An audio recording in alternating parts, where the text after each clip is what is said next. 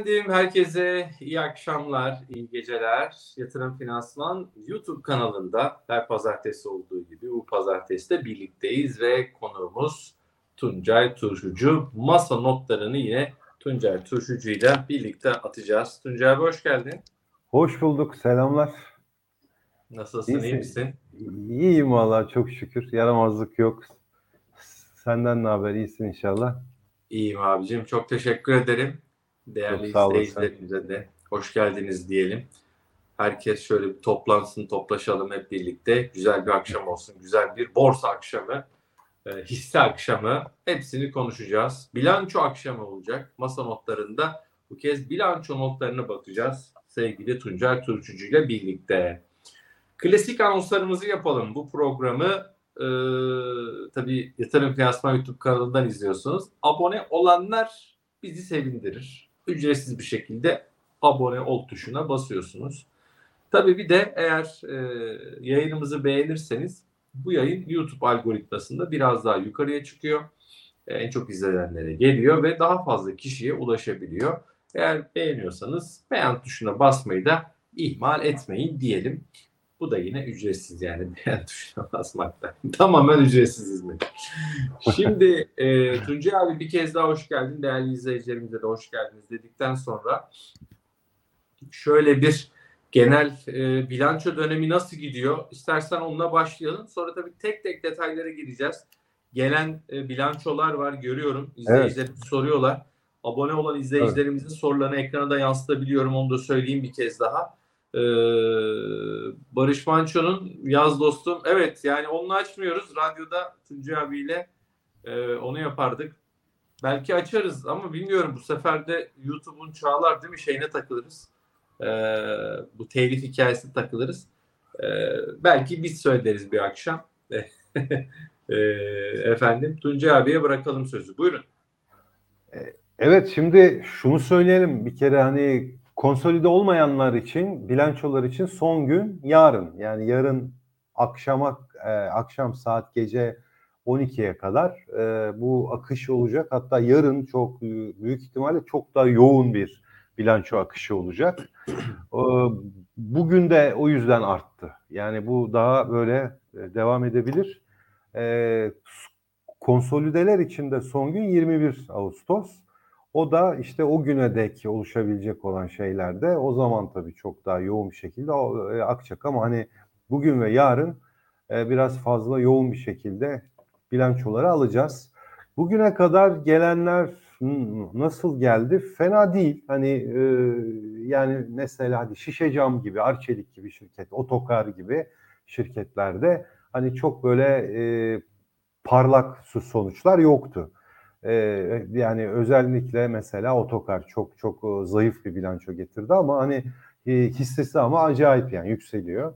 Otokarda çok fazla böyle hani ara birinci çeyrekler, ikinci çeyrekler falan çok fazla önemli değil. Ee, çok ciddi bir şekilde son çeyrek zaten o tarafta çok çok önemli oluyor. Onu da ifade edelim ama işte Arçelik'te, Şişe Cam'da hani işler e, çok iyi değil. E, dünya içinde bir durgunluk var. Böyle bir ortamda yapabileceğinin de en iyilerini yani yapabilmişler. O onları ifade edelim. Fakat otomotivlerde mesela yani e, traktörde mesela yani bence gelen bilançolar içerisinde en iyilerinden birisi traktördeki Traktör. e, gelen bilançoydu.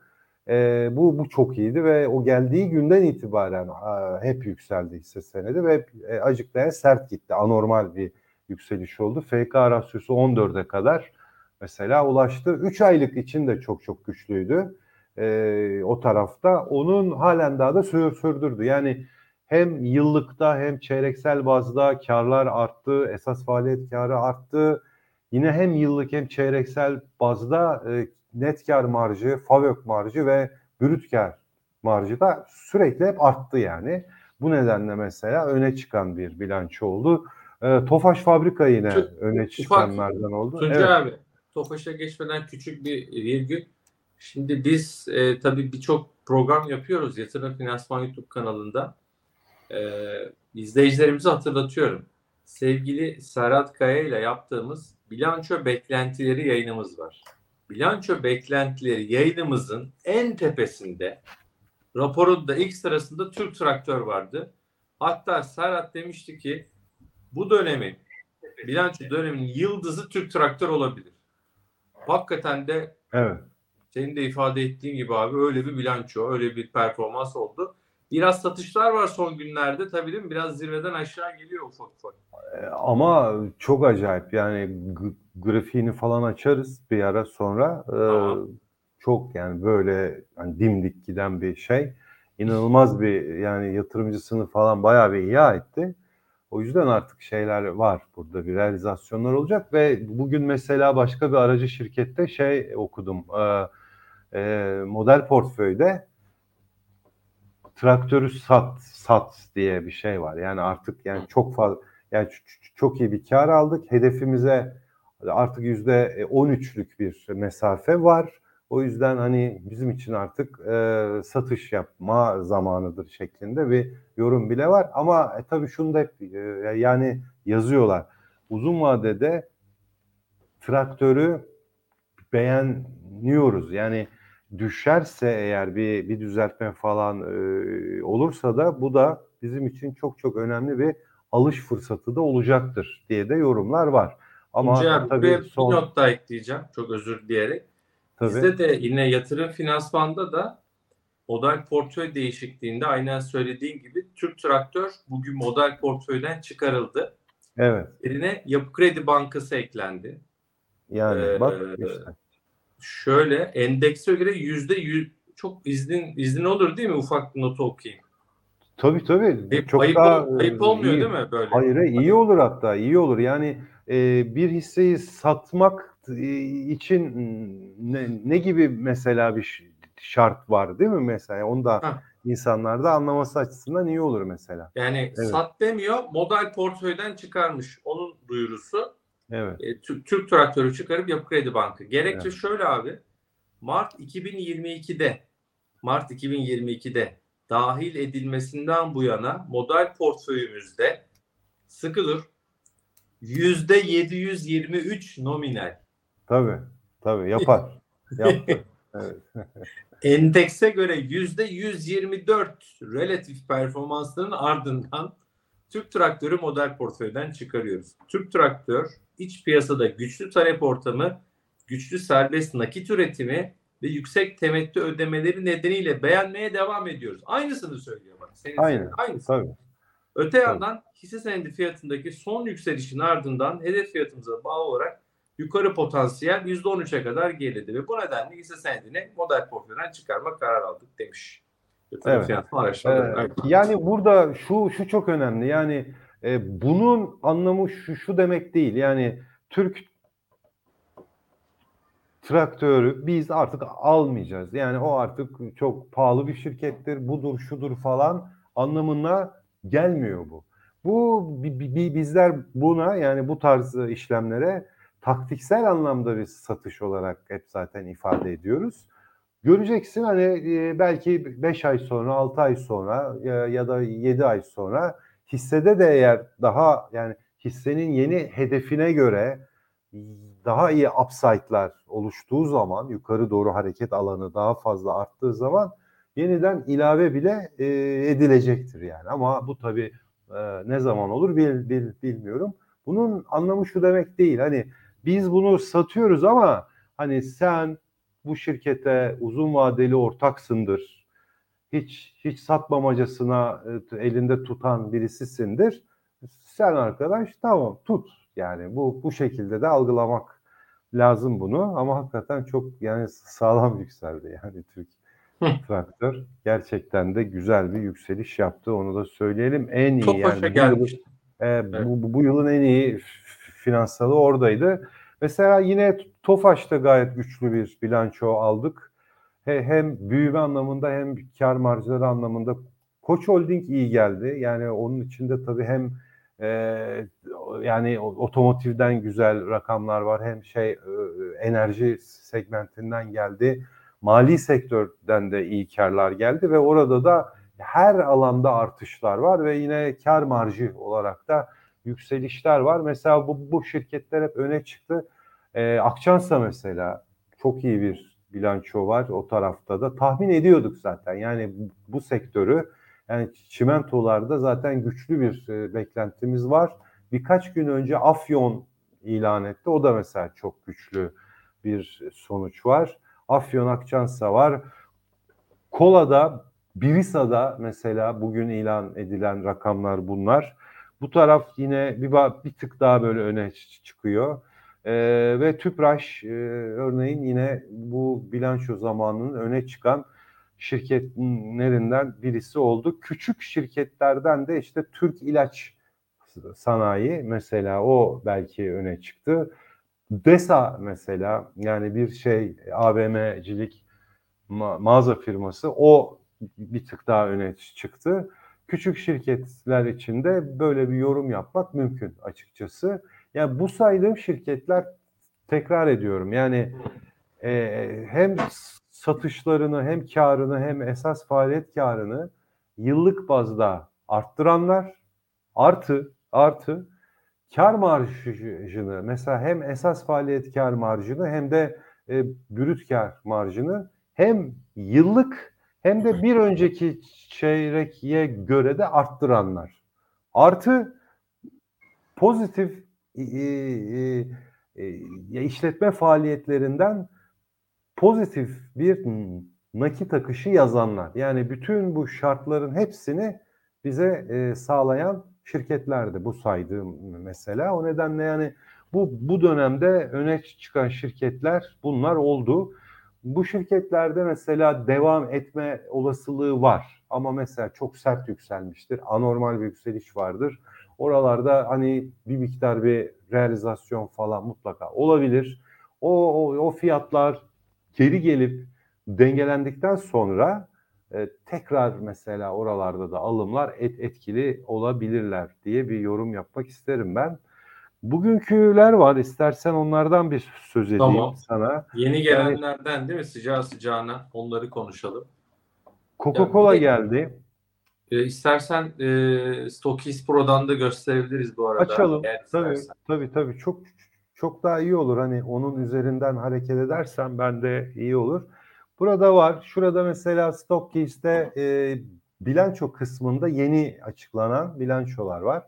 Tıkladığınızda bunu size hemen böyle yükler ve en son e, geldikçe buraya ekler. Hani ne gelmiş diye hemen merak ediyorsanız şak dersiniz buradan okursunuz. Mesela işte akşam saatlerinde e, şurada bir kola geldi saat 18.30'daymış bakın. Bunu bir açıyoruz e, burada e, ve şurada bizim özet kısmımız var. Özeti açtığımız zaman e, mesela şimdi ben şöyle söyleyeyim e, kolada 2 milyar e, 2 milyar TL gibi bir e, tahmin edilen bir kar vardı. 2 milyar 388 milyon lira bir kar geldi. Yani e, beklentilerin yüzde 20 kadar üzerinde bir kardan bahsediyoruz. Cirosu aşağı yukarı aynı yani 23 milyar 272 milyonluk bir ciro tahmin ediliyordu. O gö o geldi. Faiz amortisman vergi öncesi kar 5 milyar 12 milyon geldi. 4.7 milyar lira burada tahmin ediliyordu. Bu da mesela tahminlerin üzerinde bir bilanço geldi. Ee, sonuçlar çok iyi. Hani güçlü, oldukça güçlü. Ee, mesela cirosu yıllık bazda geçen yıl aynı 3 aylığa göre yani 2022 yılının ikinci çeyreğine göre yüzde 58 artmış. Bir önceki 3 aylıkla göre de yüzde 50 artmış mesela. Net kar yüzde 94 artmış. Yine bir önceki 3 aylığa göre de yüzde 131'lik bir e, büyüme var burada, artış var. Şu tarafta bildiğin gibi e, kar marjları var. Brüt kar marjı mesela yüzde 32'den 34'e yükselmiş. 2 puanlık bir artış var.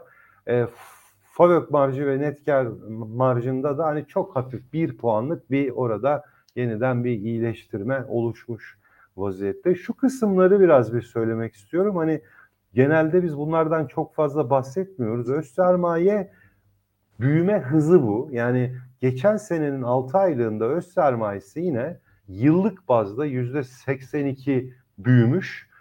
Bu sene de yine yıllık bazda öz sermaye büyümesi bir miktar düşmüş ama yine yüzde 70. Yani geçen yılda yüzde 80 büyümüş. Bu yılda geçen yılki o büyümesinin üzerine bir yüzde 70 daha ekleyerek daha şey yapıyor. Net kar da mesela geçen sene yüzde 65 artmış. 6 aylıkta yıllık bu. Bu senede yüzde 83 artmış. Yani sonuçlar e, gayet güzel. Yani tek bir şey şu olabilir. E, serbest nakit akışları eksi olmuş yani. Ek, eksi iki buçuk milyar. Hani bu taraf çok zayıf gelmiş. Aslında işletme faaliyetlerinden 2 milyar 700 milyon liralık bir e, gelir var. Yani bir nakit akışı yazmış ama e, yatırım faaliyetlerine 5.2 milyar lira gibi bir e, miktar burada şey harcaması var. O nedenle bu, bu taraf bir miktar daha zayıf olarak geldiğini söylemek mümkün. Sonuçlar güzel. Bence gayet iyi bir açılış olabileceğini ben tahmin ediyorum. Akçansa'yı e, inceleyelim. Akçansa'da da e, tahminler 792 milyon TL'ydi. 885 milyon lira net kar geldi. E, ve FAVÖK tahmini 886 milyondu. 977 milyon geldi. Bu da bence iyi sonuçlar. E, Ciro hani tahmin edilenle hemen hemen aynı böyle bir tık altında kalmış 3.3 milyar gibi bir şey. Şimdi yıllık bazda şirkette yüzde 62'lik bir artış var. Büyüme var. Bu çok güzel. Net kar yüzde 284 artmış. Yani burada arada bir şeyler olmuş. Yani brüt mesela bak yüzde 167 artıyor. Bunun en önemli sebebi şurada okuduğunuz gibi e, brüt marjının 10 puan yükselmesi. 10.4 puan. Geçen sene yüzde 17.3 brüt kar marjı ile işleyen şirket bu sene yüzde 28'lere çıkmış. Bak bu hemen hemen hepsinde var. Yani Afyon'u aç orada da var, burada da var. Çok büyük ihtimalle Oyak Çimento'da da, Çim, Çimsa'da da yine çok güçlü sonuçlar alacağız. Yani oralarda da bu rakamlar çok iyi olacak. Ee, burada da bence gayet e, iyi rakamlar var. Şu çok güzel yani net borç e, zaten azmış da hani 1.1 milyar lira net borç 116 milyon TL'ye kadar düşmüş örneğin. Yani hı hı. ciddi anlamda bir net borç azalması var. E, bu bu taraf mesela şeyden daha iyi. Yani işletme e, şir, şirkete olan serbest nakit akışları artı ve 677 milyon TL'lik de bir artış yapmışlar. Bence gayet güçlü sonuçlar burada var evet. oluşmuş ama Hani Akçansa'da Akçansa'da e, iyi yükseldi, iyi yükseldi.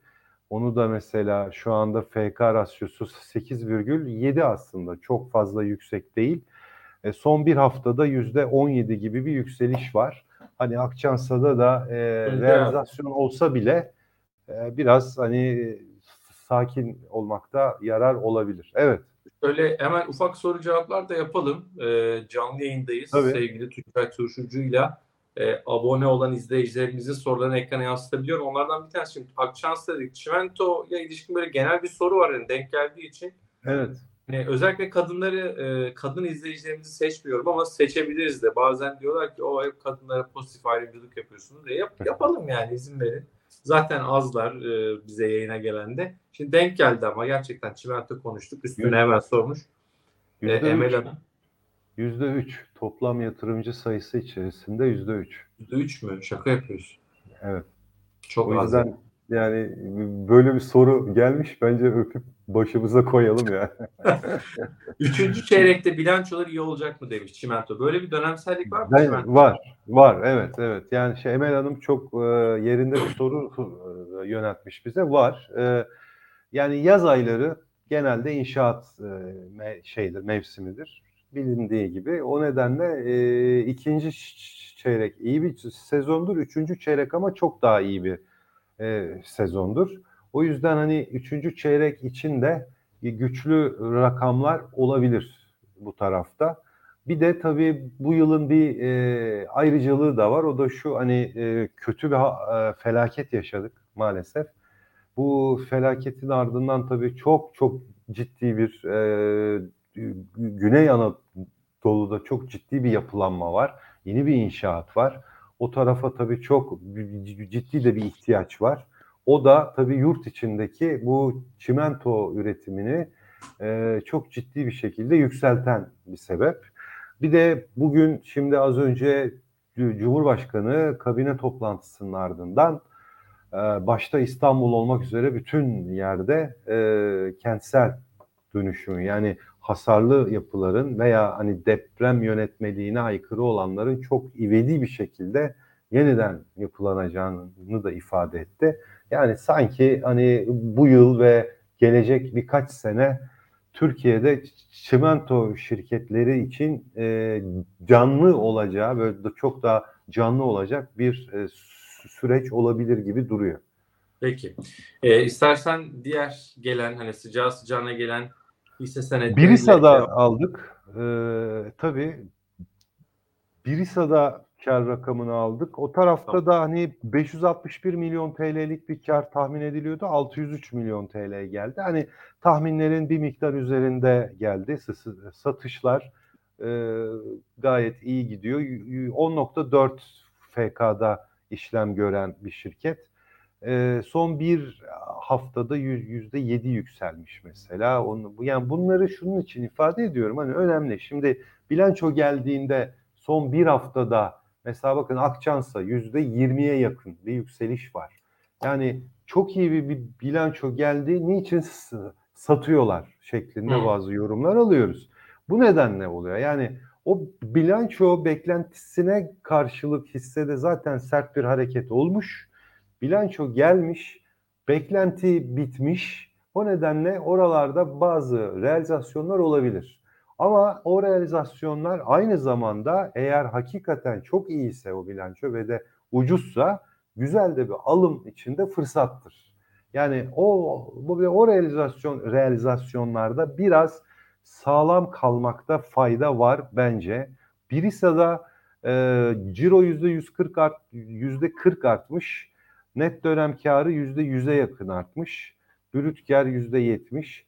Yani hani brüt kar yüzde yetmiş artarken net kar neden yüzde yüze yakın artıyor? Demek ki arada faaliyetlerin dışında gelen bazı gelirler var. İşte döviz hareketi vardı. Hani kur e, farkından bir gelir olabilir. Yatırım yaptığı yerler vardır. Yatırımlardan elde ettiği bir şey olabilir. Vergi geliri yazmış olabilir. O nedenle bu kar artmış olabilir. O yüzden hani net kardan daha çok brüt kar ve fa faiz, amortisman ve vergi öncesi kar olarak ifade ettiğimiz kara bakmak lazım. O da %77 artmış. Ee, kar marjı hani çok fazla oynamamış. Hatta FAVÖK marjında geçen yıla göre bir buçuk puanlık bir düşüş bile var. Net borç yüzde 62 artmış. Ee, bunun gibi şeyler hani serbest nakit akışları fena değil. Oradan da e, yani artı hani çok çok güçlü değil ama artı yönde bir şey var. Hani bence hani tahminler yönünde gelen bir bilanço. E, büyüme ılımlı bir şekilde devam ediyor. Birisa için hani şey nötr bir etki yaratabilir bu mesela yarın için yani açılış için ama uzun vade için Birisa yolunda yürüyor mesela. Şu anda evet. o sonucu söylemek mümkün.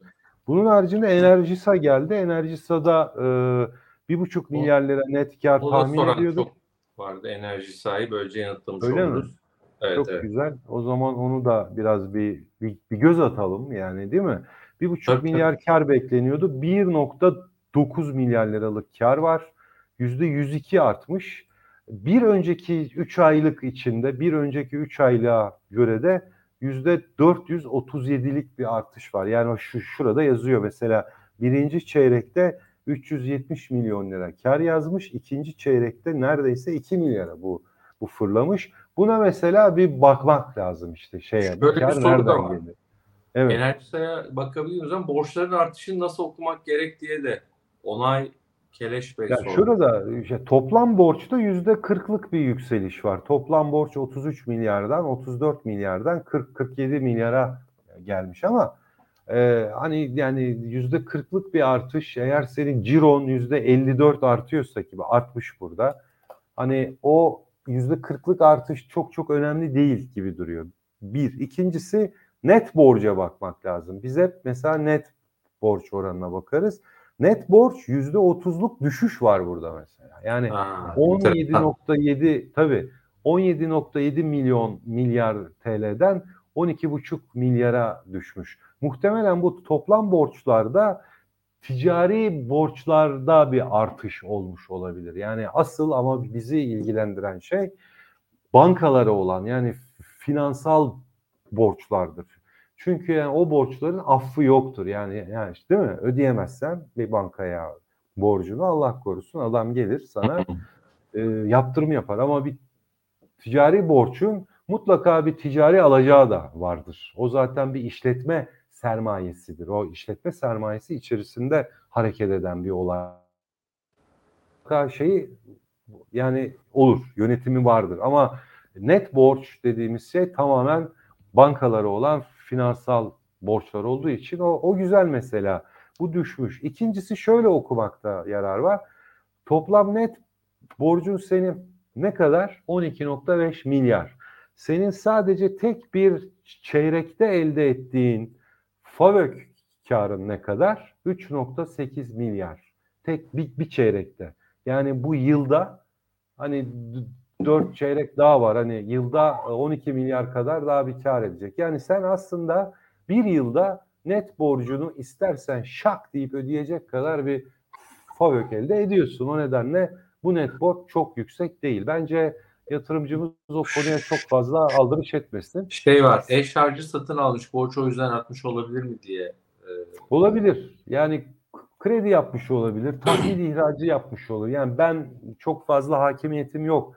Yani hmm. son şu şirketin haberlerine falan bakmak lazım falan. Bilemiyoruz onu. Ama mesela serbest nakit akışları çok çok iyi gelmiş. Yani işletme faaliyetlerinden zaten 10 milyar gibi bir nakit akışı var. Serbest nakit akışı 4.3 milyar gibi bir şey var. Şurası çok enteresan, şurası güzel. Mesela öz sermaye geçen yıl 6 aylıkta e, yıllık bazda %27 artıyormuş. Artış hızındaymış. Bu sene %141 artış hızına geçmiş. Yani büyüme hızlanmış yani öz sermayede ve net karda. Bu da güzel. Şu net karın artmasına biraz e, takıldım hani o orada arada ne gelmiş acaba o onu ben e, şey merak ediyorum arada bir şey oluyor yani mesela şöyle e, en sondan başlayınca anlarsın bak kar 3 aylıkta 369'dan 6 aylıkta 2.3'e yükseliyor. Sıçrama bu resmen çok net. Vergi öncesine baktığımız zaman orada da var aynı sıçrama. Bayağı ciddi. Peki finansman gelir gider öncesine baktığımızda 1.250'den 4.750'ye yani orada da var aşağı yukarı ama biraz daha marj mesela azalmış orada. Ee, şeyde biraz daha gittiğimizde esas faaliyet kar marjı var. O da gayet iyi. Vallahi ben bir şey söyleyeyim. En üstten en aşağı doğru çok ciddi bir şekilde faaliyetlerle ilgili olmak üzere çok ciddi bir e, bir artış var ama şurada bak esas faaliyetlerden diğer gelirler diyor. Yani 431 milyondan 2.1 milyara yükseliyor 3 ay sonra. İşte buradan bir gelir yazmış mesela. Enteresan. Yani bu bunu tabii dip dip notlardan açıp ha. e, okursunuz. Bak, bak. O kadar. Tabii. Genelde hani normal bir sanayi şirketinde kur farkı geliridir bunlar. Hani e, Enerjisa'da da bu yine kur farkı geliri olabilir ya da aboneliklerle ilgili bir şey yani olabilir. Yine de tabii ki bakmak lazım. Bence güzel bir bilanço ve güçlü bir bilanço Peki. olduğunu söylemek istiyorum. Ee, başka neler sorulmuş bugünle Vallahi ilgili? Teknos'a geldi diyorlar. Ona bakalım istersen. Ee, tabii hemen hemen ona Bu da arada bakalım. Çok özür dilerim şey söyleyeyim. Yani tabii. izleyicilerimiz işçeyi de soruyorlar. Ee, bu programda de, yani ben şöyle evet. söyleyeyim. Programda biliyorsunuz İş Bankası grubu şirketiyiz biz. Yatırım finansman olarak. Doğru. E, İş Bankası'na bağlıyız. İş Bankası grubu şirketiyiz. TSKB yine ana ortağımız. E, TSKB'nin sahibi de yine işte İş Bankası grubu. Dolayısıyla biz kendi grup şirketlerimizle ilgili yorum yapmıyoruz. E, sadece bilançoyu söyleyebiliriz. E, ama evet. e, etik olarak yorum yapmıyoruz. Ama şunu söyleyeyim. E, Bloomberg'den okuyorum.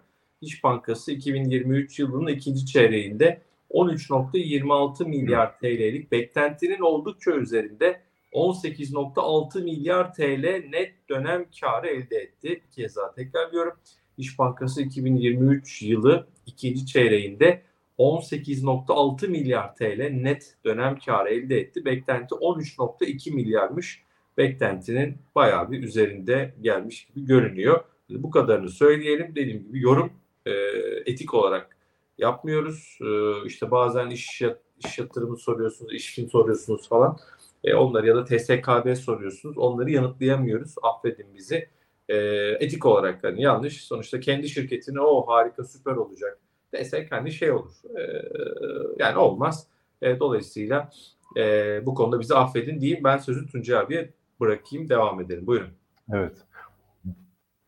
Bu arada ben de hani yıllardır bu sektörde olan birisi olarak da e, seni de destekleyeyim. Hani ya yıllardır da bu bu zaten bu şekilde oluyor. Yani Değil mi? bu, Bize bu öyle yeni yeni icat edilmiş bir şey değil bu. Şimdi Teknosa'da bir e, analist tahminleri falan yoktu ama Tek, Teknosa e, 156 milyar liralık bir net kar yazdı. Geçen yıla göre karı e, %17 arttı. Yani ilk başta bakıldığı zaman sanki net kar artışı çok yüksek gibi değil. Evet öyle. Hani %17'lik bir artış var ama mesela Ciro'da %130'luk bir artış var. Yani Teknosa aslında çok hızlı bir şekilde e, büyüyor. Bu çeyrek 7.8 milyar TL gibi bir ciro yaptı. E, brüt kar %120 yükseldi ve bir önceki 3 ayında %26'da üstünde mesela. Bu tarafta mesela sonuçlar çok iyi. Yani 1-1.3 milyar TL'lik bir brüt kar var. E, finansman giderleri çok fazla artmamış. Yüzde e, yani çok yüksek değil yani 231 milyon lira. E, yüzde 107 gibi. E, kar ama 156 milyona iniyor. Bak ta brüt kar 1.3 milyardan 156'ya iniyor. Niçin derseniz birincisi bu tarz şirketler yüksek ciroya sahiptir ve o nedenle de çok düşük bir kar marjıyla iş yaparlar. Mesela brüt kar marjı %16.58 olmuş. %17'ymiş. Ee, yani bir puanlık bir düşüş var burada. Ee, hani bu çok önemli değil. Böyle %16, 17, 16, 17'dir böyle Teknosa yıllardır. Ee, net kar marjı da %2'ye düşmüş. Geçen sene mesela %3'müş. Yani e, yıllık bazda 20 milyar gibi bir ciroda mesela yüzde birlik bir oynama bile net kar üzerinde çok fazla şeydir, et, etkilidir. Burada da tabii bir puanlık bir şey var. Yüzde iki gibi bir net kar marjıyla iş yapan bir şirket. Migros gibi, Bimaş gibi onlar da mesela öyledir. Çünkü yüksek bir ciro üzerine oluşan bir e, şey var, ekosistem var. Öz sermaye e, yüzde 143 oranında arttı. Geçen sene yüzde 307 idi. Ama tabii e, Teknosa'nın öz sermayesi eksiydi bundan 3 sene önce. Eksiden artıya geçti. Onun üstüne gittiği için hani bu öz sermaye artış hızı çok sağlıklı olmayabilir. Onu ifade edelim. Bence güçlü bir büyüme var ve devam ediyor. E, FAVÖK %106 o taraf gayet iyi.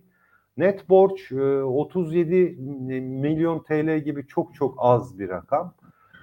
Toplam borçlarda bir yüzde 94 gibi bir yükseliş var ama yani 6.9 milyon TL gibi bir toplam borç artışı var ama hani çok önemli bir risk değil. Çünkü çok daha yüksek rakamlara sahip bir firma. E, bu dönemde bu çeyrekte e, serbest nakit akışı eksi 381 olmuş ki her zaman öyledir. Çünkü Teknosa'da da çok net bir mevsimsellik vardır. Bunu da söyleyeyim bizi iz, şey yapanlar, izleyenlere. Tek, Teknosa'yı aslında son çeyrekteki bilançosu çok çok anlamlıdır. Son Hmm. çeyrek en en yüksektir. Mesela sana bir istatistik vereyim. Yayından önce hesaplamıştım. S- Sadece son çeyrekte toplam yıllık cironun yüzde 40'a yakınını yapar mesela tek tek. Hmm. mesela. O yüzden e, son çeyrekte mesela bütün bu nakit akışları falan son çeyrekle beraber yıllıklar ilan edildiğinde bütün bir yılı çok güçlü bir nakit e, akışıyla bitirmiş Evet. olur. O yüzden hani bu çeyrekler Teknosa'da öyle çok e, sağlıklı yorum yapacak bir durum değil. Fakat geçen yılın üzerinde hepsi gayet iyi bir şekilde devam Peki. ediyor. E, FK'sı da zaten çok ucuz. Onun da herhalde 9 muydu? 8 miydi? Bir bakayım. Tamam. 9,26 gibi bir FK'da. Hani çok da yüksek de değil. Ee, bir haftada %13'lük bir yükseliş var ama ona da dikkat etmekte de yarar var. Hani bilanço öncesinde bir %13'lük bir hareket var. Bugün de orada bilanço geldi. Yarın belki realizasyon bile yani olabilir. Olursa da ama hani e, almak isteyen için de bir fırsat olabilir. Peki. E, Tuncay abi e, canlı Evet. yayınımız devam ediyor. Tabii çok sorulan Tüpraş var ona geçeriz. Ama Fatih Bey'in mesajını da es geçmeyelim değerli izleyicilerimiz. Canlı yayındayız. Yaklaşık da 36 dakika oldu. Beğenileri artıralım 2200 kişi izliyoruz demiş. Yani beğen tuşuna basın eğer yayınımızı beğendiyseniz ki dediğim gibi yayın biraz daha yukarılara çıksın. Eğer abone değilseniz Yatırım Finansman YouTube kanalına hala abone olmadan izliyorsanız e, abone olmanızı rica ediyoruz. 56 bine geldik galiba bugün abone sayımızda. Onu 100 bine doğru hep birlikte inşallah taşıyacağız. Sonra da 100 bini kutlayacağız. Evet, sevgili Tuncay Turşucu'nun anlattığı Stokis Pro programı yatırım finansmanına yeni müşteri olan yatırımcılarımıza ücretsiz bir şekilde 2 aylık abonelik veriyoruz. E, Tuncay abi hakikaten çok güzel kullanıyor. Çok da faydalı oluyor. Özellikle bilanço dönemlerinde çok işe yarıyor. E, hemen işte bilanço düşüyor. E, sonra onu analiz edebiliyorsunuz. Hızlanıyorum yani. Hızlanıyorum ben mesela bunlarla. Çok çok daha hızlı e, oluyorum. Hemen anında analiz edebiliyorum çok daha hızlı bir şekilde. Bana mesela çok ciddi bir hız e, verdiğini söylemem mümkün. şey de yapabiliriz. Bilanço dönem, şimdi bilanço dönemi tabii çok kullanıyoruz ama mesela inşallah devam edersek Allah sağlık verirse bizler burada olursak mesela bilanço sonrasında acaba hani nasıl kullanabiliriz? Stoküs Pro'da neler var? Muhtemelen o da vardır yani sadece bilanço döneminde kullanıp bir kenara koyacağımız bir şey değil muhtemelen. Belki onlara Tabii. da bakarız. Stoküs Pro dediğim gibi eğer yatırım finansmandan e, hesap açarsanız yeni müşterimiz olursanız iki aylık bir hediyemiz oluyor size. E, bunun için de online e, müşterimiz olabilirsiniz. O konuda online hesap açılışı yapabilirsiniz. Herhangi bir şubeye gelmeye gerek kalmadan arkadaşlarımız bu işi hallediyorlar. Onun linkleri de zaten var açıklama kısmında. Tuncay abi Tüpraş çok soruldu izleyicilerimizden. Tüpraş Tabii, istersen. Tüpraş'ta e, beklentinin üzerinde bir kar geldi. Yani 6.1 milyar bekleniyordu. 7.2 Hmm. milyarlık bir kar geldi. Ekranımda benim hazır zaten şu anda Tüpraş vermek isterseniz. E, FAVÖK Evet. karı da e, 15 milyar gibi bir FAVÖK karı yaşandı e, bu tarafta. Yani e, ve orada hani tahminin üzerinde bir kar var ama şimdi beklentinin üzerinde geldi ama so- sonuçlar mesela geçen senenin altında. Yani onu onu da ifade etmekte de yarar var. Yani geçen seneden daha az bir satış var. %24 düşmüş mesela ciro. Ee, net kar %33 aşağıda. Geçen yıldan daha aşağıda bir net kar. Geçen yıl ikinci çeyrekte 11 milyardı. Bu yıl bu, bu 7.2 milyar. Karı geçen yılın %7 altında. Yani bu, bu- bunun da hep zaten yazıldı. Şey yapıldı. E, rafineri marjları geçen sene çok daha iyiydi ve yüksekti. Bu seneden itibaren dünyayla da ilgili bir durum bu çünkü. E, bu, bu ve bu tabii ki negatif etki etti. Bu bir. İkincisi petrol fiyatları daha yüksekti. Bu sene daha aşağıda. Bütün bunların hepsi de bunlara da sebep oldu. Onu da ifade etmek isteriz. E, jet yakıtı ve benzinden gelen kar marjları epey bir destek oldu. Ama e, mesela hani rakamsal olarak geçen yılın altındayız ama kar marjları an, anlamındaysa geçen yılın üzerine çıktık. Yani brüt kar marjı mesela %11'den 16'ya yükseldi. Fabrik marjı %10'lar seviyesinden 13.7'lere geldi. Net kar marjı da yine %7'ye yükseldi. 2 puanla yakın bir artışla. Öz sermayedeki artış hızı yani geçen sene %126 büyüyen öz sermaye bu yıl %143 daha büyüyor mesela üzerine. Yani bunlar mesela yani yani tüp tüpraşın ne kadar hızlı büyüdüğünü bize sö- söylüyor. O nedenle de hani sonuçlar aslında e, cesaret verici yani olumlu ve bir de Tüpraş şu anda çok çok önemli bir dönüşüm içerisinde. E, duruşu da var tabii bu bu dönemde Tüpraş'ın yani bakım ve onarım için de var. O da tabii ki kapasite kullanımını da e, aşağı doğru etkiledi, çekti. E, serbest nakit akışlar yine de tabii artıda yani gayet iyi. Tüpraş'ın bu arada en önemli olayı şu, bu dönemde şirket hem çok ciddi bir yatırım yapıyor. Biliyorsunuz Tüpraş artık şu anda yüzde 90 rafineri şirketi, yüzde 10 enerji şirketi, yeşil enerji gibi bir şirket. Hmm. Ama belki de bundan 5 yıl sonra ya da 6 yıl sonra yüzde 20 rafineri şirketi, yüzde 80 yeşil enerji şirketi olacak. Yani böyle çok ciddi bir dönüşüm içinde ye, yeşil hidrojen e, dönüşümü içerisinde olan bir firma. Bütün bunlar yapılırken de Tüpraş'ın net borcu net nakdi var yani borcu yok. Geçen sene 5.4 milyar TL'lik net cash bu sene 10 milyara yükselmiş mesela. Yani nakdi daha da böyle artıyor.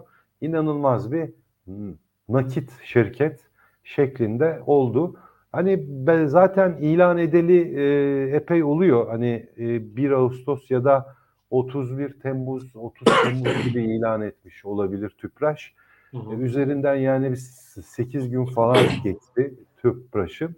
Öyle çok sert bir düşüş olmadı. FK rasyosu olarak falan tabii çok aşağıda. Yani Tüpraş şu anda 4,65 FK rasyosu. Piyasa değeri defter rasyosu 2.96 gibi bir yerde. Öyle çok e, muazzam yüksek yerlerde değil. Bence ucuz da bir firma, iyi de bir firma. Yani uzun vadede benim olumlu bir görüşüm var. Onu da ben evet. sürdürüyorum açıkçası. Tuncay abi, TÜPRAŞ'la ilgili e, yatırım finansman araştırma bölümünün e, istersen değerlendirmesini de kısaca ekleyeyim. E, bu Hı-hı. arada e, sevgili Çağlar hazırlayacak Ahmet Şimşek ve model portföyü ekrana getireceğiz. Ama az önce söylediğim değişim öncesi model portföy. E, şimdi burada şu baştan söyleyeyim bu listede Türk bu sabahın yani bu sabah yayınlanan e, bizim e, güncel günlük rapordan aldığımız, günlük bültenden aldığımız model portföyün grafiği bülten yayınlandıktan sonra gün içerisinde e, az önce duyurduğum Türk Traktör Yapı Kredi Bankası değişimi oldu model portföyde. Dolayısıyla listede gördüğümüz Türk, Türk Traktör yarından itibaren olmayacak. Türk Traktör'ün yerinde Yapı Kredi Bankası olacak. Bunu söyleyeyim. E, bunun haricinde neler var? Enerjisa var, Sabancı Holding var, Kardemir D var, Türksel var, Tüpraş var, e, Koç Holding var ve Pegasus var e, Tüpraş'la ilgili 140 lira hedef değer e, yatırım finansman evet. son gelen bilanço sonrası hedef fiyatını yukarı güncelledi. E, onu söyleyeyim. E, yeni tahminler sonrası 140 lira hedef fiyatla %35 yükseli potansiyeli. E, şöyle başlıklara bakıyorum Tuncay abi izni olursa bilançoya evet, dair notlardan aktaralım. Sen de bir hakikaten nefesten bir su iç. e, şöyle açıklanan rakamlar diyor piyasa beklentilerinin yaklaşık %15 üzerinde gerçekleşti. TL'nin değer kaybetmesi sonucu oluşan stok karları FAVÖK performansını bu çeyrekte yukarı çekerken ayrıca ertelenmiş vergi geliri de net kar üzerinde olumlu etki gösterdi diyor. Düşük kapasite kullanım oranına rağmen satış hacmi güçlü. Başlıkları aktarıyorum. Ee, şirket ikinci çeyrekte gerçekleşen bakım duruşları nedeniyle Üretim hacmi geçen seneye göre %17 gerilemesine rağmen satış hacmi toplam 7.3 milyon tonla geçen seneye göre yatay kaldı. Bu performansla güçlü yurt içi talep ve TÜPRAŞ'ın bu talebi karşılamak için ürün ithalatını artırması etkili oldu diyor. E, toplam kapasite kullanım oranı geçen sene %100 iken bu çeyrekte %83'e geriledi. Fakat üretim kaybındaki karlılık üzerindeki etkisi ticaret operasyonlarıyla telafi edildi. Şirket yönetimi 2023 yılı toplam satış hacim beklentisini 28-29 milyon tondan 29-30 milyon ton aralığına yükseltti diyor. Rafineri marjları ikinci çeyrekte gerilerken ikinci yarıda toparlanma bekleniyor. Ee, şöyle söyleyeyim. Şirket yönetimi 2023 yılı için rafineri marj beklentisini hafif aşağı revize ederek 11-12 dolardan 10-11 dolara düşürdü diyor. Ee, net kur etkisi ikinci çeyrek negatif düzeyde gerçekleşti. Şirket temel olarak kurdaki yükseliş sonucu yaklaşık 4.7 milyar TL stok karı elde ederken bu çeyrekte kur farkı giderek kalemlerinden oluşan toplam yaklaşık 8 milyar TL zarar kaydetti. Aradaki fark bu çeyrekte net karı olumsuz etkilemiş olsa da stoklar yenilendikçe bu farkın telafi edileceğini tahmin ediyoruz diyor. Güçlü nakit pozisyonu korundu. İkinci temettü dağıtımı olası yine e, araştırma bölümümüzün notunda e, hisse başına diyor 6,5 lira civarında 2023 yılında ikinci temettü olabileceğini 2024 yılında da hisse başına ayrıca 13 lira temettü potansiyeli olabileceğini hesaplıyoruz. Oldukça det- detaylı bir rapor araştırma bölümümüzün bilanço geldikten sonra yatırım finansman araştırma bölümünün hedef fiyatı 140 liraya revize ederken e, ben birazını okudum. Daha devam ediyor ama çok fazla vakit almamak için bunu da aktarmış olayım. Detaylı bir şekilde e, bu tip bilançolar sonrası araştırma bölümümüzden raporlar çıkıyor yatırım finansmanda onun altını çizeyim. Tuncay abi devam edelim isterseniz. Bakın şunu söyleyeyim Engin Pehlivan Bey daha çok hisse daha az bilgi değil burada. Geçen programda da söylediğim Yusuf Kaderli Biz hisse hisse geçip böyle programlar çok YouTube'da. Yani gidin onları izleyin takip edin. Orada izleyebilirsiniz ama bizim burada Tuncay Turşucu'yla ya da diğer konuklarımızla yapmak istediğimiz şey finansal okur yazarlığı arttırmak. Tuncay abi Evet. detaylı bir şekilde analiz ediyor. Yani yoksa hedef fiyat buydu bu geldi hadi geçelim başkasına. Bizim amacımız bu değil. Amacımız daha fazla bilgilendirmek, daha fazla kaliteyi artırmak, analizi bir şekilde öğretmek. Tuncay abi neye bakıyor orada? Stokis Pro'da hangi kalemlere bakıyor, neden bakıyor? Bunları aktarmak. E, dolayısıyla e, bu şekilde e, program yapıyoruz. Teşekkür ederiz yine mesajınız Evet. için. İstersen devam edelim abi. Yani mesela işte net borcun e, artması, net borcun ne demek olduğundan falan bahsettik. Net borç yüksek ama hani ne neden ne kadar yüksek? Ger- gerçekten yüksek mi mesela? O net borcu e, elde ettiği FAVÖK'ten elde edilen bir kar var. O karla beraber bakıyoruz mesela. Bir bakıyoruz isterse bir yılda elde edilen faiz, amortisman, vergi öncesi karı ile o borcu ödüyor mesela, ödeyebiliyor. Yani bütün bunları da biraz böyle tabii anlatmak istiyoruz ki hani Aynen. tam anlamıyla herkes ileride kendisi böyle yüzeysel olarak e, daha rahat e, analizler yapsınlar diye. Valla e, Barış yani e, çok e, hisseler artık e, bitti. Çoğunu anlattık. Vespe geldi. Cuma günü Vestel Beyaz Eşya. Orada e, iyileşme var. E, kar marjında da iyileşmeler var. O Hmm. güzeldi. E, borçluluk biraz yükselmiş ama e, büyüme başlamış. Yani yılın ikinci yarısında yine daha güçlü sonuçlar olabilir gibi bir hava var orada. Vespe mesela hani bir yerde bir yerde böyle aklımızda olacak bir yerde. Desa duruyor. gelmiş galiba bugün Tuncay abi. Onu soruyor Ee, evet evet o da geldi Bugün hatta e, yayının ilk başında hani e, hem büyüyen hem de kar marjını hem yıllık hem çeyreklik arttıranlar e, arasında o da var mesela. Şu anda 10.8 gibi bir FK'sı var. Bir haftada %18 gibi bir yükseliş yapmış. Dikkatinizi yani bu da önemli bir rakam tabii. Özet olarak bir hemen e, hızlı bir analiz yapmak istersek E, net kar e, 192 milyon liralık bir kar var. Kar yıllık yüzde 308 artmış. Geçen yılın 308 üstünde.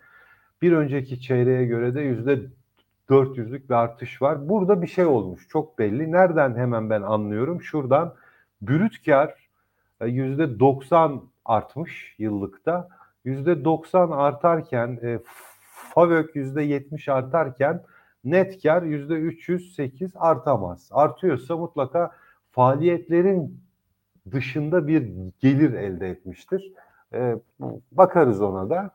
O ama bunların haricinde de tabii ki faiz amortisman öncesi kar marjındaki artış yüzde 71 olmuş. Bu da gayet güzel. Brüt kar marjı hemen hemen aynı kalmış. FAYOK marjında yalnız bir şey var, düşüş var. Mesela 4 puanlık hani yüzde 20'lerden yüzde 15.6'ya doğru bir düşme var. Buna da dikkat etmekte de yarar var. Net kar marjı artmış ama işte o, o sebebini anlattığımız o faaliyetlerin haricinden gelen karsa o yüzden artmıştır. O bir seferlik bir kar olabilir. O yüzden çok bakmıyoruz ona. E, şu güzel hani öz sermayedeki artış hızı geçen sene yüzde 188 artmış. Bu yılda bu yüzde 188 artışın üzerine bir yüzde 193 daha artış var mesela. Bu da tabii ki hisseye de yansıyan çok çok önemli bir şey. Hı hı. Serbest nakit akışları artı gayet iyi olmuş. Net borcu yok bak eksi. Yani net cash pozisyonunda 508 milyon TL'lik net nakdi var. Gayet sağlıklı bir bilanço olduğunu söylemek isterim ben DESA için.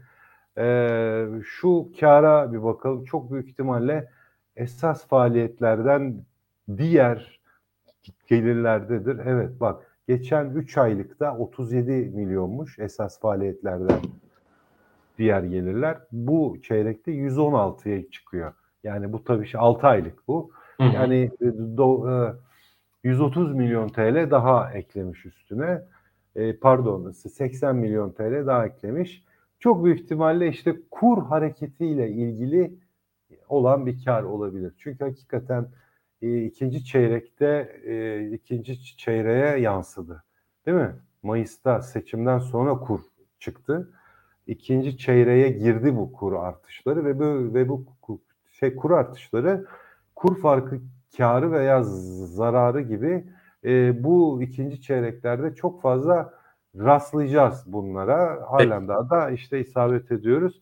Bence gayet olumlu bir bilanço. Yalnız işte bir haftada yüzde 18 gibi bir yükseliş yaptığı için de e, hani dikkatli olmakta yarar var. Grafiği de bu o, şuradaymış işte şunu kapat. E, Böyle bir hareket.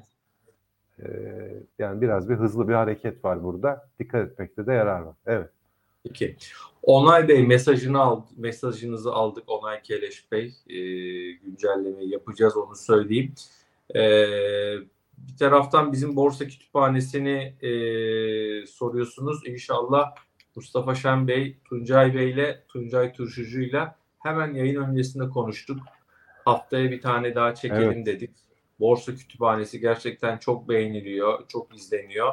E, Tuncay Turşucu'yla bizim bu uzaktan yayınlarımız harici yüz yüze karşı karşıya yaptığımız e, yayınlar yapacağız. E, önümüzdeki hafta planladık bir tane onu söyleyeyim. Şimdi Tuncay abi tabii herkes neyi soruyor sence bugün?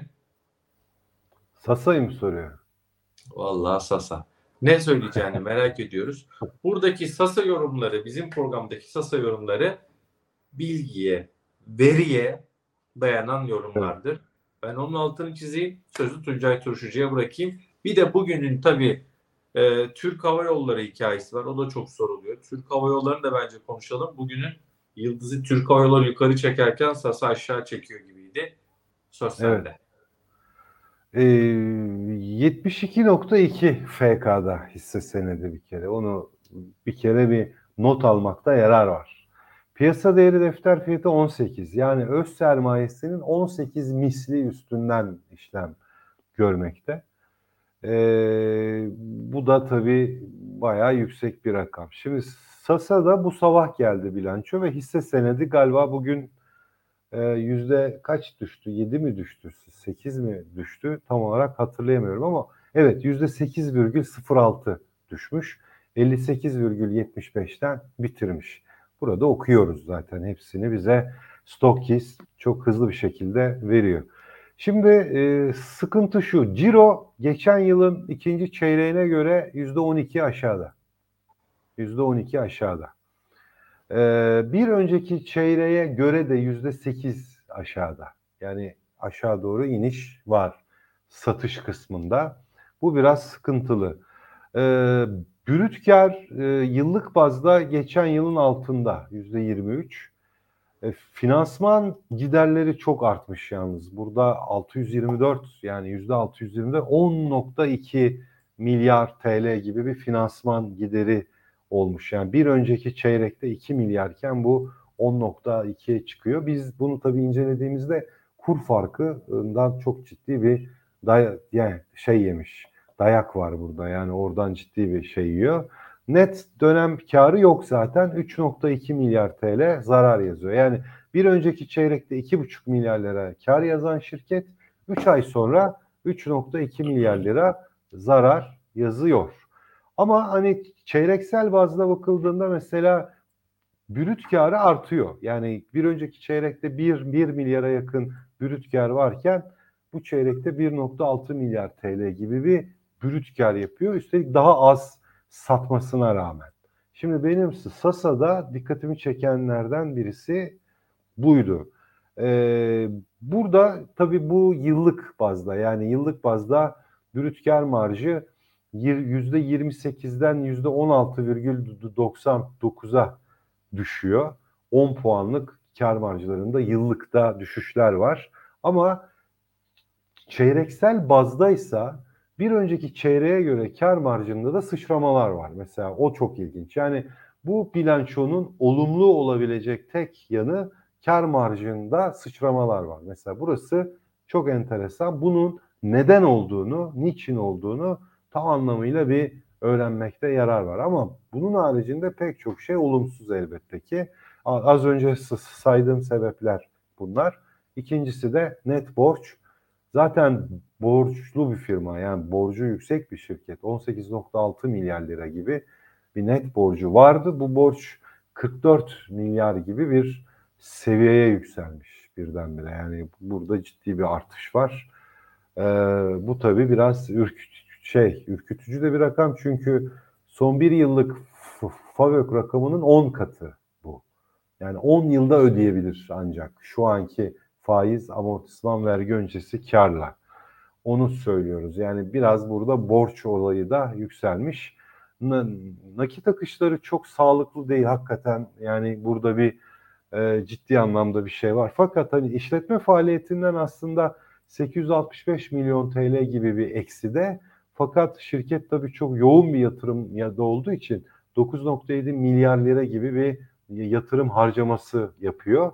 Ee, ve buradan ötürü büyük bir işletme sermayesi ihtiyacı oluşuyor. Onun için de gidiyor 14.2 milyar lira gibi bir borçlanma yapıyor. O yüzden de bu borçlar da artıyor ve o şekilde nakdini sör, sördürmüş. Olumsuz bir bilanço. Yani her açıdan çok fazla güçlü bir bilanço değil. Ee, zarar var. Vergi geliri yazmasına rağmen bu zarar var e, yani kurdan çok ciddi bir dayak yemiş. Yani orası evet. ortada hatta şurada gösterebilirim. Bak şurası e, şurada finansman giderinde bu yansıyor. Hani 3 aylıkta 2 milyar TL iken finansman gideri birdenbire 12.2 milyar TL'ye sıçrıyor ve oradan sonra zaten zarar var. Yani finansman gideri öncesinde net kar var. 1.7 milyar. Finansman kalemleri sonrası eksi 9.7 milyara 9.4 milyar aslında elde ettiği zarar. E, vergi geliri yazıyor 8.7 milyar lira. O vergi geliriyle beraber 704 milyon lira e, zarar ilan ediyor Sasa. Yani vergi geliri de inanılmaz büyüklükte bir vergi geliri. Evet. geliyor ama ona rağmen diyor. Şimdi iki şey var. Bir, e, kar marjındaki bu zıplama bence çok enteresan. Onu bir incelemek lazım. Yani bir dönüş mü var acaba burada? O açıdan olumlu şey olabilir. İki, bu kurdan ötürü sopa yedi ama üçüncü çeyrekten itibaren de bu yüksek kurlar üzerinden satacak. Çünkü Sasa'nın satış gelirlerinin yüzde 98'i döviz cinsinden zaten. Yani o yüzden şimdi bu çeyrekte de bu yüksek kurlardan satacak. Dolu dolu. Bu da tabii ki ciroya yansıyacak. Bu da mesela hani üçüncü çeyreğin daha güçlü, daha iyi bir çeyrek şey yapabileceğini, olabileceğini bize söylüyor olabilir. Çok fazla enseyi karartmamakta yarar var ama bu kardan ötürü, bu zarardan dolayı hisse de tabii ki biraz sopa yiyor. Onu da söyleyeyim. Peki. Bir de tabii çarpanı da çok yükseklerde yani çok makul yerlerde değil şimdilik. Evet Tuncay abi bir saati devirdik. Senin şimdi kamerayı kaybetmeden e, hızlıca tamam. Türk Hava Yolları ve endeks yorumu da yapamadık bugün. İzleyicilerimiz soruyor. Endeksi de yapalım. Hemen hızlıca istersen Türk Hava Yolları ve endeks yorumu yapalım. Bu arada sevgili Çağlar atmış hani Sasa'yı tabii bir kesim diyor ki Sasa'yı niye konuşmuyorsunuz? Kimleri diyor ki e, Sasa'yı konuşmaya gerek yok ama hani biz 30'a etkisi bugünün Sasa'nın eksi 35 puan olmuş. Türk Hava Yolları'nda artı 71 puan olmuş. Yani endeksler evet. üzerinde oldukça etkili e, ağırlığı itibariyle senede olduğu için de konuşuyoruz. E, evet Tuncay abicim. Şimdi e, Türk ya THY bu yılın 3 aylığında 4.4 milyar TL gibi bir net kar yazdı. Bu yılın 3 aylığında. E, biz e, ikinci çeyrekte, ikinci 3 aylıkta 12.1 milyar TL gibi bir kar tahmin ediyoruz. Yani 4.4 12 daha 16 milyar TL olacak. 16-17 milyar TL gibi 6 aylık kar olacak. Burada geçen yılın 6 aylık karı da 11.3'müş. 11.3'ten 16-17 milyar TL'lere doğru uzanan bir kar olacak. Şimdi bir şeye daha dikkat çekmek istiyorum. Geçen yıla bakalım. 6 aylıkta 11.3 milyardan 9 aylıkta birdenbire 38'e sıçrıyor. Yani neredeyse 3 kat, 3 kat gibi tek bir çeyrekte sıçrıyor. Ve bu da 3. çeyrekte oluyor. Dolayısıyla e, Türk Hava Yolları'nın aslında bu çeyrekte iyi bir kar gelecek ama e, üçüncü çeyrek en yüksek sezonu. E, 12 milyar gibi bir kar geliyorsa bunun yine 3 katı kadar 9 aylığa kadar bile yükselebiliriz. Hani 17 gelse 50 milyar 60 milyarlık bir 9 aylık karla karşılaşmamız mümkün olabilir bu yıl. Geçen senenin 9 aylığı 38'miş. Tekrar ediyorum. Geçen yıl 6 aylıkta 11.3 milyar olan kar bu sene 6 aylıkta 16-17 milyar TL olacağını tahmin ediyoruz. Geçen yıl 9 aylıkta 38 milyar olan karında bu yılın 3'ü 9 aylığında 50 e, ile 60 milyar TL'ler seviyelerinde olabileceğini tahmin ediyoruz. Çok iyi o, bir beklenti var. O yüzden hani, evet. Özür dilerim. Bizim beklentimiz de söyleyeyim. E, yani yatırım finansmanın beklentisi ikinci çeyrekte Türk Hava Yolları'nda 11.8 milyar TL'lik bir net kar 11.8. Evet. İşte o, o ya 11 olursa 11 evet. olursa 11.8 olursa aşağı yukarı bu da 16.2 oluyor 6 aylık. Az önce tam benim o söylediğim gibi yani işte 16-17 milyar dediğim rakama isabet edecek yani 6 aylık. 6 aylık. Yani, evet. Yani şey deniyor ya buradan alınır mı diye çok soru var kardeşim. Hani böyle buradan da alınır mı gibi sorular var bilmiyorum.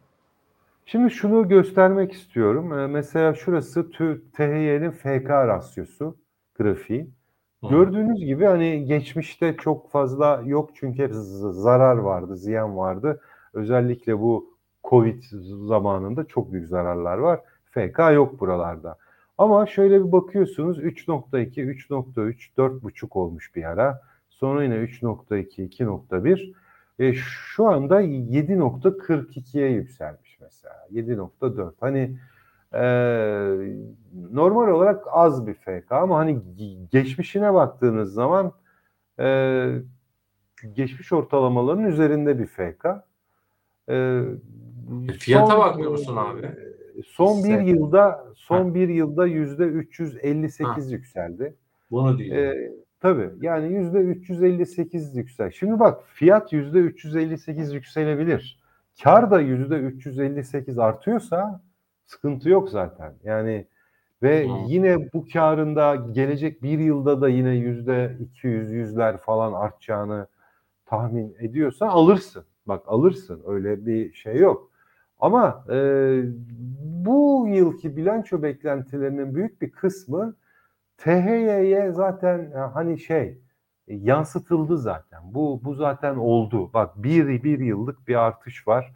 Yüzde 358 yansıtılmış olabilir. Bu saatten sonra hani çok fazla artık buralardan çok risk falan almak bence çok akıllıca falan olmayacaktır. Yakın bir zamanda bunun 6 aylığı bir gelecek. Onu bir alalım.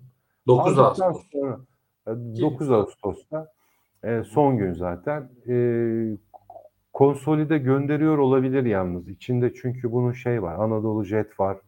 E, THY falan da var. Tamam. Hatta o olabilir. Tamam. E, onu bir alıp ondan sonra yeniden bir değerleme yapmakta bence yarar var. Hani bundan 5 ay önce olsaydı e, yüklü miktarda gir al şeklinde bir öneri olabilirdi. Ama şu anda geldiğimiz yerlerde bu yıl için artık hani yüklü miktarda gir al şeklinde bir öneri yapamayız. Yani. Peki. Çok zor. Çok zor. Hemen en, endeks yapalım abi. Bir saat 6 dakika oldu. Ben senin biliyorum kamera gidiyor. Ne durumda acaba kamera? Pilli çünkü şarjı var. Hani bir saat 15'e kadar, bir saat 15'e tamam, kadar süper. bizi şey yapıyor. İnşallah yapar. Eskimiyorsa tabii piller. Valla izlediğimiz senaryo bu. Grafiği alalım. Ee, 7000 seviyesi çok önemli bir seviyeydi bu çizdiğim çizgi. Bunun biz üzerine çıktık. Hatta yani yerleştik ve gidiyoruz. Hedefimiz 8200. Teknik anlamdaki hedefimiz bu. Ee, realizasyonlar olursa realizasyonlar olursa ilk ilk başta şurada bir 7200'lerde bir desteğimiz oluştu. E, ara destek bu. Ama bunun da altına doğru gelirse asıl ana desteğimiz 7000 seviyesi olacak. Yani 7000'in üzerinde kaldığı müddetçe e, ben mesela hiçbir şey yapmam. Yani pozisyonumu falan hani sürdürürüm. Herhangi bir şey yapmam. Ama 7000'in altına doğru düşüşler başlarsa o tabii çok hoş olmayacak. O, o çok hoş bir sinyal olmaz. Hatta belki o zaman pozisyonları yüzde 50 azalt falan gibi bir noktaya kadar bile gideriz. Yukarıda 8200 var ve hedefimiz o. Görünen de gidiyoruz o tarafa doğru. Yani biz 8200'leri biz zorlayacağız gibi duruyor. Ee, bakacağız yani 8200'de bir tekrar bir düşüneceğiz. Buna göre bir yorum yapabiliriz. Şimdi burada e, şunu bir daha kapatayım bir de şey default olarak açayım. E, burada şu var. E, ortalamalardan biraz fazla hani açık e, açık gidiyoruz. E, 22 günlük ortalama aşağıda kaldı. 6753'te kaldı. Şu anda endeks 7470. Bu biraz ürkütücü ama bunu haftalığı aldığımızda asıl ürkütücü taraf haftalıkta. Yani haftalıkta bak değil mi? Ne kadar uzaklaştık ortalamalardan çok ciddi bir uzaklaşma var ve geçmişte e, hep bak şurada mesela şunu atayım. Şuradan 22'yi bir uçurayım bak. Sadece 50 günlüğe bak. Şu, şurada bir göbek yaptı böyle. Uzaklaştı. Hop aşağıya iniyor. Şurada bir göbek yaptı. Hop aşağı indik sonra geldik. Yani ee, burada göbek da bir var. göbek oluşuyor. Yani bu burada da bir uzaklaşma oluşuyor. Uzaklaştı. Hani burada da böyle bir e, durup böyle 7 binlere doğru e, hatta belki de 7 binin altını bile yani zorlayabilecek bir düzeltme bile oluşabilir. Benim korkum o. E, burada söyleyeceğim bu kadar. E, ekranı alabilirsiniz. Ben bir de sözlü bir şey söylemek istiyorum. Tamam. Ee, benim korkum şu. Yani hani korkmak da değil. Yani biz, bence biz 8200'ü falan göreceğiz bu yılın sonuna kadar da olsa ya da gelecek iki ayda da olsa. O öyle benim çok ciddi bir ümidim var ama e, bilançolar bittikten sonra bilanço beklentileri e, de yavaş yavaş bitiyor. Yani e, şu anda biz bilançolarla da bayağı hareketler yapıyoruz. Şimdi mesela bak Türk Türk Hava Yolları bayram değil, seyran değil. Neden yüzde sekiz değil mi yapıyor? Niye? İki gün sonra bilançosu var Evet. gelecek. Teknosa bugün yüzde yedi yaptı mesela. Yani haftalardır böyle yüzde iki, bir, iki, bir. Yani bugün yüzde yedi birdenbire. Niye? Hmm. Al bak akşama bilanço geldi. Ve e, bunlar tabii şeyi endeksi de etkiliyor. Şimdi bilançolar bittikten sonra bir miktar endekste bazı realizasyonlar olabilir. Ve biz Ağustos ayının ikinci yarısını daha durgun hatta hafif böyle aşağı doğru eğimli bile geçirebiliriz. Öyle bir ihtimal var.